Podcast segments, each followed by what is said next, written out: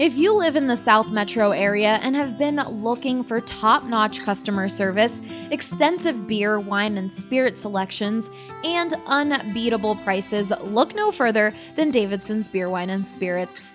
You won't find a more varied inventory anywhere else. Don't just take it from me, guys. This is Michael, and he's been shopping at Davidson's since they opened. The thing I like about Davidson's versus the competitors, it has a larger selection. And if I am going to buy spirit, then Davidson's is usually my first choice as well because just of the size of the selection. I also like the uh, extensive selection of some uh, hard to find items but that's not all. Every department is staffed with highly trained specialists who can help you find exactly what you're looking for. I've always found the folks that you chat with to be knowledgeable. I've chatted with the spirits staff about different bourbons and different vodkas, and I am always chatting with the wine staff about different things and saying, oh, I like this. What else do you have that's similar? Particularly when I go to non U.S uh, wines. I find them extremely helpful in ha- helping me find something I'm looking for. What are you waiting for? Head to either of their locations in Centennial or Highlands Ranch and follow them on Facebook to stay up to date on their latest specials. Taking care of your teeth is pretty important. Our friends at Green Mountain Dental Group are giving away a free Sonicare toothbrush when you schedule a cleaning, x ray, and exam. That's right, you simply have to take care of your teeth for Green Mountain Dental Group to hand over a free Sonicare. Check them out today online or call 303 988 0711 to schedule your appointment today.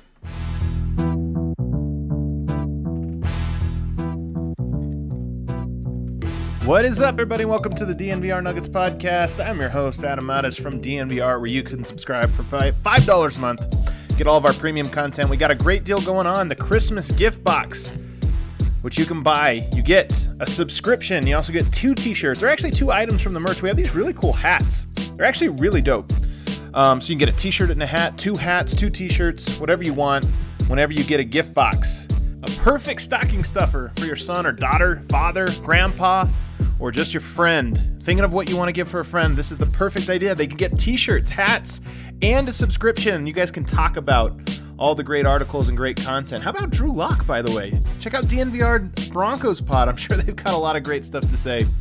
The DNVR gift box. Check it out. Today's episode of the show is a notebook episode following a loss to the Brooklyn Nets. A tough loss the fourth loss in fifth tries for the Denver Nuggets. I think a lot of Nuggets Nation get starting to get concerned. Just rewatched it. I will tell you this: I rewatch every single game. Second time going through, I always be a, I'm always a little bit more with a fine um, fine tooth comb, going through the details, trying to figure out what was good, what was bad, and this isn't always the case. But in this one, is a little bit better on rewatch than I thought. I was really worried. I was really worried. It was a little bit better than I thought it was going to be. So, going to share all those news and notes. And of course, if you want the companion piece to this, you can check out the list. Um, there will be. i I've got like 20 clips. I have to. I'm going to probably limit it to somewhere around 10. A deep dive for subscribers only on DNVR really helps you understand the game better. All right, let's get into it. Number one, you know the Nets provide an interesting. They're always tough against Denver, um, against the Jokic era Denver Nuggets, and I think that has to do a lot. I mean, their style of play. They have some of the key ingredients to beating Denver. Number one, some great three point shooting, elite three point shooting. Actually, they're a very well coached team. I think Kenny Atkinson, one of the most underrated coaches in all of the NBA. Really, really smart stuff they do. Spread the court. They're um, you know they're a modern day team. I you know they take a lot of three pointers, um, and they make a lot. They I shouldn't say they take a lot. They generate a lot of good three pointers. That's really the best way to talk about. it. I know a lot of people talk about you know the three point shot or how many teams are taking too many or whatever. Brooklyn Nets sixth in the league in three point attempts per game but they generate good ones. The looks they have aren't forced looks; they're very, very smart looks. And um, Denver, Denver saw that uh, today. Actually, they're seven, they're sixth in per game, seventh in rate. Um, so per 100 possessions, Jarrett Allen. So they got so they got their elite three point shooting. They have uh, an athletic big that always gives Jokic a hard time. At Jarrett Allen, one of my favorite stay in your lane guys. He's a big um, who just does his job. He does. He's not trying to post up. You know, he doesn't get the floater. He doesn't do stuff he's not supposed to do. He knows what his shots are, his best shots, and he takes those. He knows when he's supposed to roll. And if he doesn't get the ball in the roll, he doesn't complain. He just rolls hard every time. Jarrett Allen is an elite center, um, role playing center. I always talk about I love guys that know what their job is and just do that. That's Jarrett Allen. And he's also like an underrated passer. Not that he's like making, you know, Jokic level or even Plumlee level passes, but he can like sort of pivot out. Uh, this is like setting a low bar a little bit, but he can like pivot out of the short roll if he doesn't have something and find the open guy. I, am a huge Jarrett Allen fan. I don't think he's very skilled, um, but he's very, very good at doing what he's supposed to do, and that in itself is a skill. And then last and most important of all, they have a phenomenal point guard in Spencer Dinwiddie who is very, very quick, much quicker than Denver's guards. I mean, one of the problem with Denver is Monte Morris, um, Jamal Murray, not very quick off the bounce. Um, you know, crafty, smart, dude, skilled, whatever, but they're just not. They don't get by. They don't break guys down one on one. Spencer Dinwiddie, nonstop today, living in the paint, going to be a huge point of emphasis in this podcast. Um, so you combine all of those th- those things and you spread the court, you make Denver Garden space, and they just did not do a good job of that. Um, but first in the notes here, Jokic was a very willing shooter. I think I, I don't want to play the like orange slices and participation trophy, um, you know, too much in this series or on this podcast because quite frankly this was a game Denver should have won and had a chance to win and they did not. So let me just get it right off the bat. This was a this was a loss for Denver. Not a bad loss, but like this was a loss that that sh- shouldn't have happened. So um all of the like positive silver lining stuff I'm talking about. It's not I'm not trying to put rose colored glasses on this one, um, but but I do want to point out some of the things that I do think was positive. Jokic was a very willing shooter. He looked for chances, not just as in oh he was open, he took them. He took 21 shots tonight, and he was looking for opportunities to be aggressive and I actually and assertive, and I think that was a really good thing for him. Uh, and, and one of the silver linings this game now is that two times in a row, Jokic has looked to be a lot more aggressive. Um, I talk about the Nets, how they're very smart coach. They put you in a bind. They had some really great sets, one of which I'll definitely highlight because it's an action they went to quite a bit. Those double high screens. If you've listened to Locked On Nuggets, my other podcast, uh, quite a bit, you know that I've talked about double high screens and just how effective they can be, especially with a rim rolling big like like Jarrett Allen. Denver was put in that a lot, and they just their scheme against it, especially in that first quarter, first quarter was just absolutely terrible. Um, but they're a smart coach team, and, and they have a smart point guard, and that combination just they're really really good at forcing you into the thing you don't want to do. And Denver all night tonight on the defensive end was just very uncomfortable. Um, a lot of it looked like Jokic getting cooked, and this was a bad defensive game for Jokic, no doubt about it. Uh, on the list, I'm going to separate what was bad Jokic and what was Jokic looking bad because other players had sort of screwed up, and there was a lot of both. But I think this was a game that to most casual watchers are going to watch and be like, "Oh man, Jokic is getting you know dunked on every time." I would say maybe 80% of the times the, the, the breakdowns were on other players one of the problems with Jokic is he's not Joel Embiid, he's not Rudy Gobert, he's not one of these rim protector and rim deterrent guys that when guys get into the paint, they're afraid, they shoot their floaters a little bit higher, he's blocking shots. That doesn't mean Jokic can't be a good uh, defender, but it is his weakness that if he does get put into these positions where he has to guard two on one or he has to like stop a crafty point guard go- going downhill, he is much worse than most centers at that. So the key is, and you know, I always say Marcus Gasol is bad at this. Marc Gasol is, is, is, an extremely good defensive center, one of the best in all of the NBA, and maybe the most the best well-rounded one. But if you give him a guard running downhill at him, he's not very good. The key is he's very good at not being put in those positions, and he's had some very good teams and and guards around him. You think about the Tony Allens. Um, you know, you, you you've had some great on Mike Conley, some great on ball defenders that they they take away that opportunity. Well, today Denver was in those oppor- those moments nonstop, and it really hammers home what is Jokic's biggest weakness. So a little bit of this is Jokic Jokic intrinsically bad at guarding the pick and roll in space with these types of point guards, um, but he's especially bad if you put him in those positions that Denver just kept over and over again going to.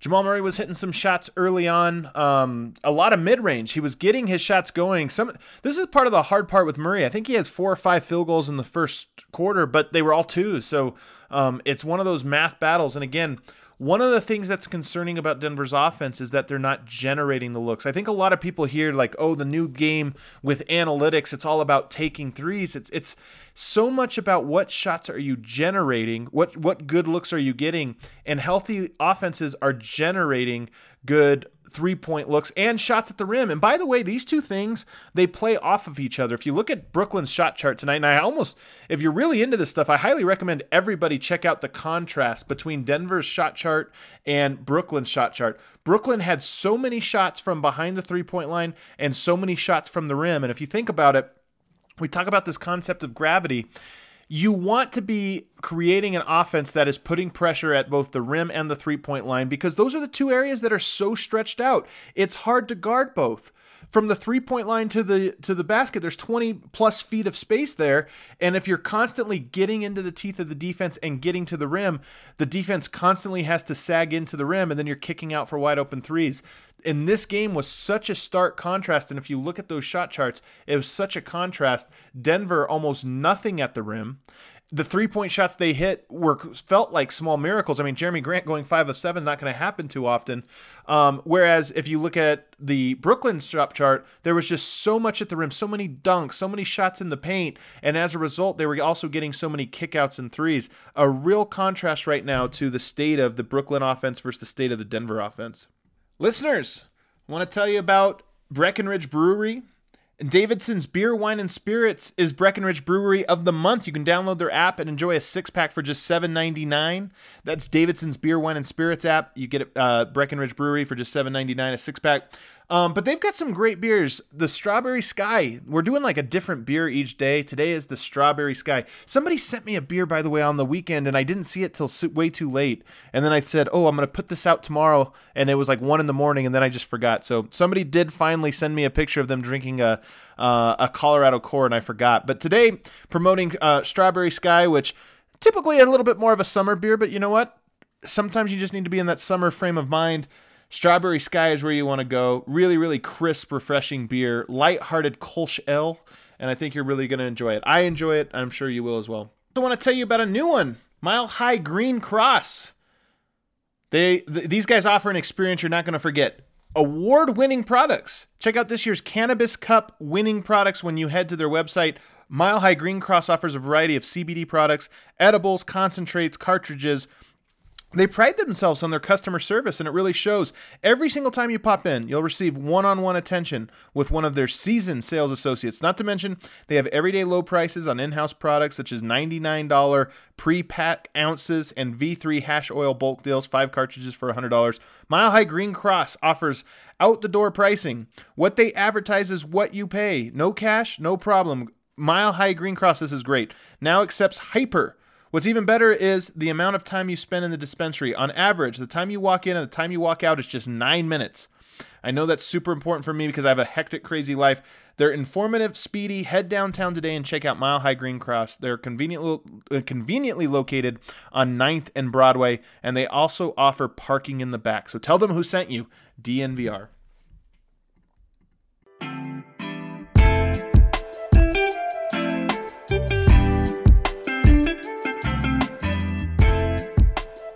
Nuggets fouled jump shooters three times in the first half. Three times. Twice it was Joe Harris. And those were killer. You know, it's funny, you look at this game and it felt like Denver was getting killed on the defensive end because they were, although their defensive rating, I think, of 108, not the worst. Kind of average, actually. As bad as it felt in this game, Denver's actually defense was actually league average defense tonight against a pretty good offense.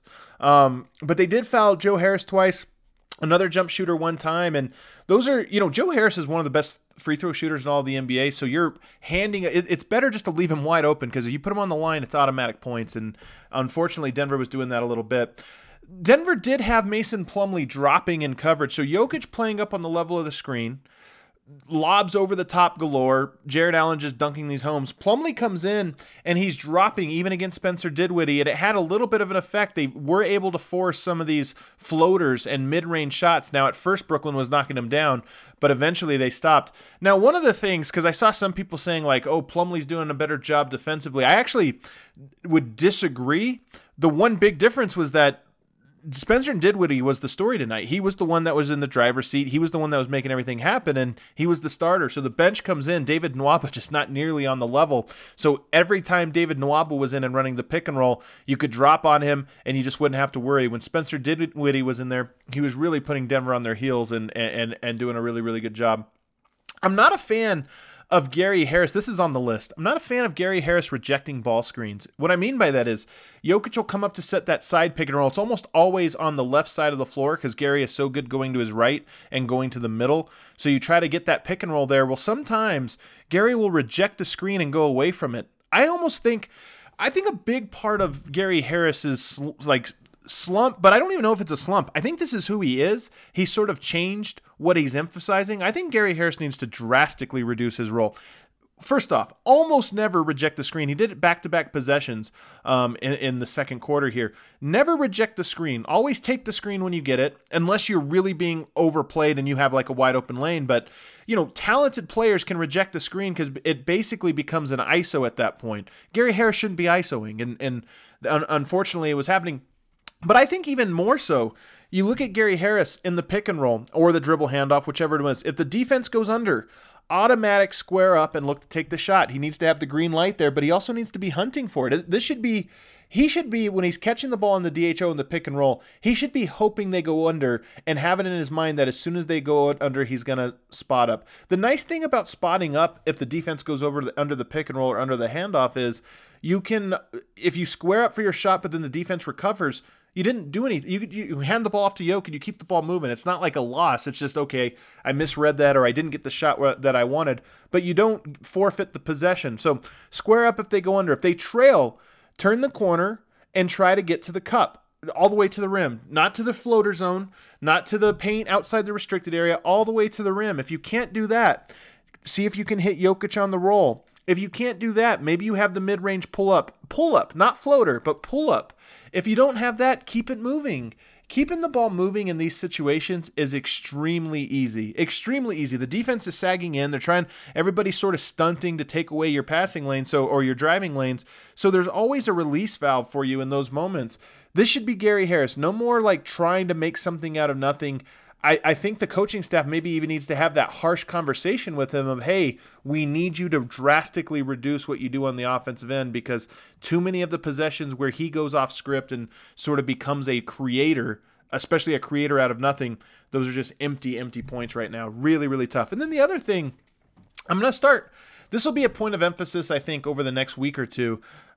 I think he needs to catch the ball on the move a lot more. Right now, he's catching the ball on a lot of these like dribble pitch or even just pick and rolls, and he's waiting and he's sitting and sur- surveying the court, and then he goes. He's not that type of player. Again, the more you can catch on the move, the more you keep the ball popping, you keep things moving because there's no break. The defense doesn't get a chance to sort of, you know, offensively, Gary's surveying the court, but the defense is also surveying him. And I think that the advantage actually goes to the defense in those moments, not to him. So he needs to make quick decisions and simplify his decision making this was now here's the key to what I uh, one of the keys to the game. The first key was Spencer Dinwiddie and just how well he performed in the pick and roll. The second key to me is Brooklyn plays small. They start Taurean Prince um, at power forward against Paul Millsap. Denver plays big. They almost never play small. And I mean, they play small one through three with Barton obviously at the three, but they almost they have four bigs. And actually, one of the storylines of this Nuggets is I'm just not sure they need four bigs. I, I, the more you look at this logjam in the rotation and Michael Porter Jr. not getting minutes, Torrey Craig not getting minutes, going to talk about him in a little bit. Um, the more you look at it and think, how many teams have four traditional bigs? Paul Millsap, Nikola Jokic, Mason Plumlee, Jerami Grant. And on nights like this, when Taurean Prince, a three playing a four, a, str- a true stretch four, you have to win the board battle and you have to have Millsap go off. Well, neither of those things happened tonight. Millsap, a pretty ineffective nine points, but he also just, I wonder if Denver had been trying to get Jokic going. And, and he has been the last two games. You know, he's kind of gotten out of his rut. He's it's been Jokic ball, but this was a game that, oddly enough, I think the team probably should have gone to Millsap in the post a lot because if a team is going to play small like that and spread you out, Millsap's defense, his backside defense, is mitigated a little bit because he has to stick to the perimeter. Taurean Prince, a 41% three point shooter, he has to stay on him so he can't help out and be as effective defensively as he usually is. But the flip side of that, the way that you really counter that is you punish Taurean Prince in the post. You tr- punish Dzanan Musa in the post, and you draw fouls. You take those guys out of the game because usually a big should make it so that teams are like, man, we can't keep giving up these paint points. Well, that didn't happen. And I wonder if part of the reason it didn't happen was because Denver was so concerned with getting Jokic going that they didn't basically they didn't break Jokic ball just to get Millsap going. But in this game, maybe it would have been a little bit better to do that uh, in this specific one. But that was a battleground, and it was one that Denver lost. And then when you go to Jerami Grant, you know, fortunately he knocked down some of those threes, so he ended up acting almost as a wing. But um, you know, defensively he was still he's still more of a big, a traditional big when Brooklyn was playing small. So interesting sort of battleground in this one. Dinwiddie does everything well in the pick and roll. By the way, if you've been reading the list all year, I've pointed out some of the little details, the uh, the wide steps um, when you're attacking the basket. You know, really taking those long strides because it's harder for the big to sort of gauge off rhythm, off foot, off hand, um, you know, stutter steps, step throughs. He just has every little trick in the bag. And then on top of that, he's just lightning quick. So it was really, as much as it sucks watching Denver just get actually absolutely carved up, it was actually kind of fun watching Dinwiddie operate because he was really in his bag in this one. The floaters as well, he hit, hit, hit a couple of those. Um, Denver, to their credit, Denver was getting absolutely murdered, but and, and Jokic in particular, but he kept fighting back on the other end. There was one stretch where you could tell Jokic was getting particularly frustrated um, in the third quarter, and he came down and nailed a three. He went right at Jarrett Allen. Like you could tell he was like, okay, if I'm not going to be able to stop him, I'm going to go down and score every time. And he was doing that. He actually was, um, you know, to his credit, he was trying to battle through that things did start to snowball a little bit in the third with Denver getting a little frustrated. If you look at that third quarter, which was the one Malone pointed out as being terrible, and I would agree, I think that was the worst quarter. They actually only got only quote unquote only got outscored by six points in that one. So it was a disastrous quarter, but Denver at least battled. Um, they at least battled to kind of keep it in there. I mentioned Plumlee going up against Dinwiddie, same results basically as what Jokic was getting. It wasn't um, it wasn't one of those things where when Plumlee was in against Nwaba, he did a great job. When Plumlee was in there against Dinwiddie, it was not a great job. So, um, so that was really, really rough. Dinwiddie, phenomenal, phenomenal player in this one. Strava Craft Coffee, the CBD enriched coffee that's changed lives. The reviews are incredible. CBD infused coffee has taken away long term migraines, back pain, arthritis, IBS. It has helped decrease anxiety. You name it. CBD is all natural and not psychoactive. The coffee is rich and tasty couldn't recommend it more to our listeners. As Strava says, drink deeply, live fully. Check it out for yourself and receive 20% off when you use the promo code DNVR20 at checkout, and you'll get it shipped straight to your door.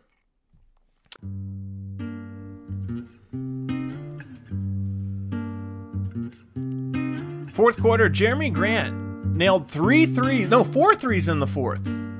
Fourth quarter actually got off to a really fun start. The bench was bringing it, and again, Denver's bench it was better, especially with Kyrie out. I mean, think about it. If Spencer Dinwiddie was off the bench for them and Kyrie starting, it almost like their bench better than their starters.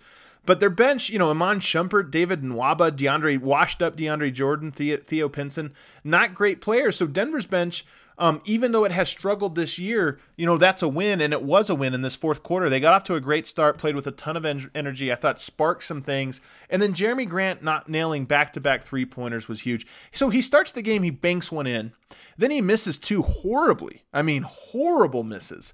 And I think I put a tweet out something about like comparing his numbers last year to Trey Lyles. And again, I think Jerami Grant's a significantly better player, but I am concerned with this idea that Jerami Grant's role in the Denver offense is as a spot up shooter. I mean, that's primarily where his shots are coming from. You look at it tonight, he gets eight shots. Jerami Grant took eight shots tonight, seven of them were three pointers. So that just kind of tells you. And, and what's funny about that is if Denver's wants their power forward to be taking most of their shots from three, why not play a stretch four, an actual stretch four? Which, by the way, you have one on the bench in Michael Porter Jr., but it just seems like that's just not in the cards for whatever reason. Michael Malone is not a fan of Michael Porter Jr. So, um, so Jerami Grant, but anyway, he knocks down four or four threes in the in the fourth quarter, and that was a big part of what kept it in it. And then Monte Morris knocks down two three pointers in the uh, fourth quarter. So those two guys sort of not just keeping Denver in it, but but up in, in the fourth quarter. Weird decisions though. So Paul Millsap didn't have it going tonight. Jerami Grant knocks down those threes, and he ends up getting the nod to close. I think that was the right move, given how Jerami Grant was knocking those shots down. But Denver was up 92 89, and Malone leaves Juancho in. So you go to the starters, but leave Juancho in.